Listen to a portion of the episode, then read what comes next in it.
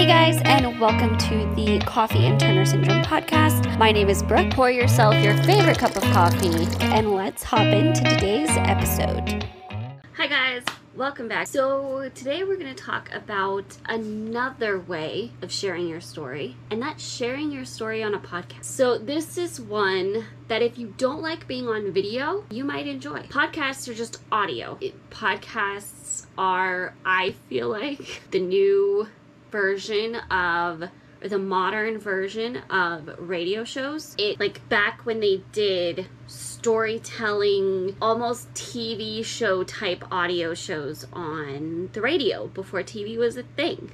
And even while TV was a thing. That's my best way of describing it. So podcasts can be really whatever you want them to be. They can be just sharing your story on your own they can be conversations with friends or people that you want to d- discuss, whatever the topic you focus on is. If you're talking Turner syndrome, I have really enjoyed having conversations with other women with Turner syndrome and sharing stories. It's been incredible. And that's actually how I got into podcasting myself.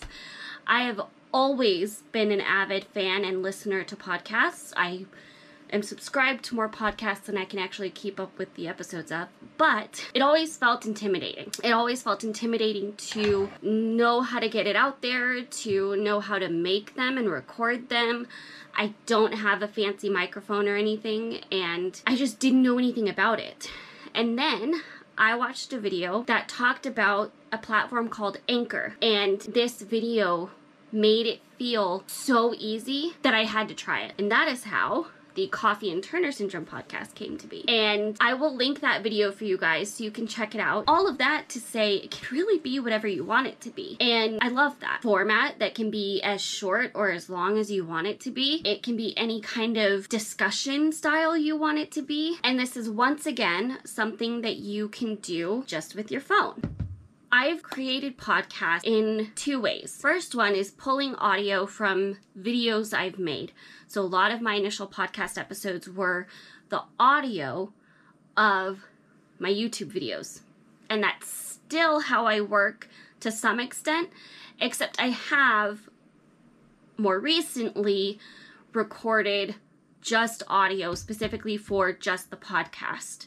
So those are two different ways. You can either do a video and pull the audio from it, post the video somewhere else, post the audio as the podcast. You can do a number of things that way, and then you can also record on your phone or if you have a microphone. This is just the cheap microphone that we have. I I have not actually used this for the Coffee and Turner Syndrome podcast. I have used it in things I'm working on elsewhere. I'll leave that at that. But you don't need a fancy microphone if all you have is your phone. That works too. In fact, if you use Anchor, you can record straight through the app and edit it in the app. So I will link a live video I did all about how I made the decision to start a podcast. That might help give you some insight into more of the logistics of how I do this, along with that other video. But I would really encourage you to look into the potential for podcasting if video is not something that you are interested in. My tip for podcasting that I have are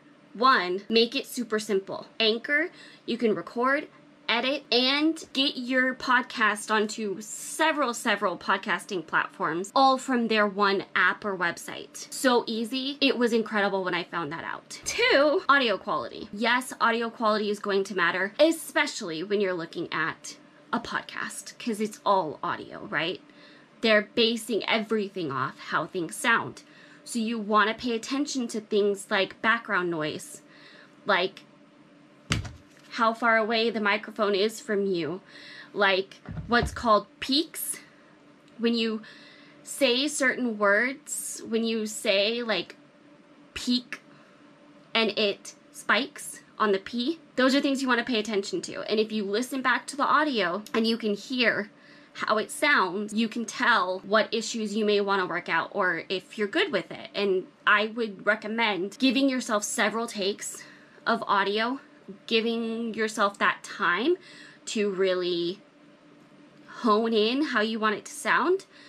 And then it'll become more natural as you've done it more, just like with videos. The other recommendation that I have, which is what I did, is getting your podcast set up. So deciding on artwork, name, description, getting it set up to distribute to all the different platforms ahead of time before you post anything, getting it to be monetized if you're going to do that from the beginning, getting that set up ahead of time, and really being ready for that launch in that way. And then also having some episodes ready before you make everything go live and share the links.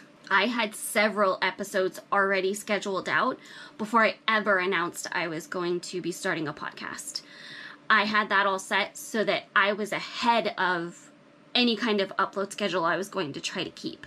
And I would encourage you for a podcast to decide on an upload schedule ahead of time. With videos, yes, upload schedules can matter. But you don't have to start out announcing and deciding on a particular schedule. For podcasts, I really feel like it matters more. So that is something that I feel like you should think about ahead of time and set yourself up for success in that way. I I think it also really matters to have your systems automated for sharing it, to decide how and where you're going to share the links. So, that gives you some ideas for how to get started with it being a podcast way with sharing your story on a podcast. I will say some of my favorite ways to listen to podcasts are on drive when I'm taking Max on a walk, while I'm doing cleaning around the house. It it's so much fun.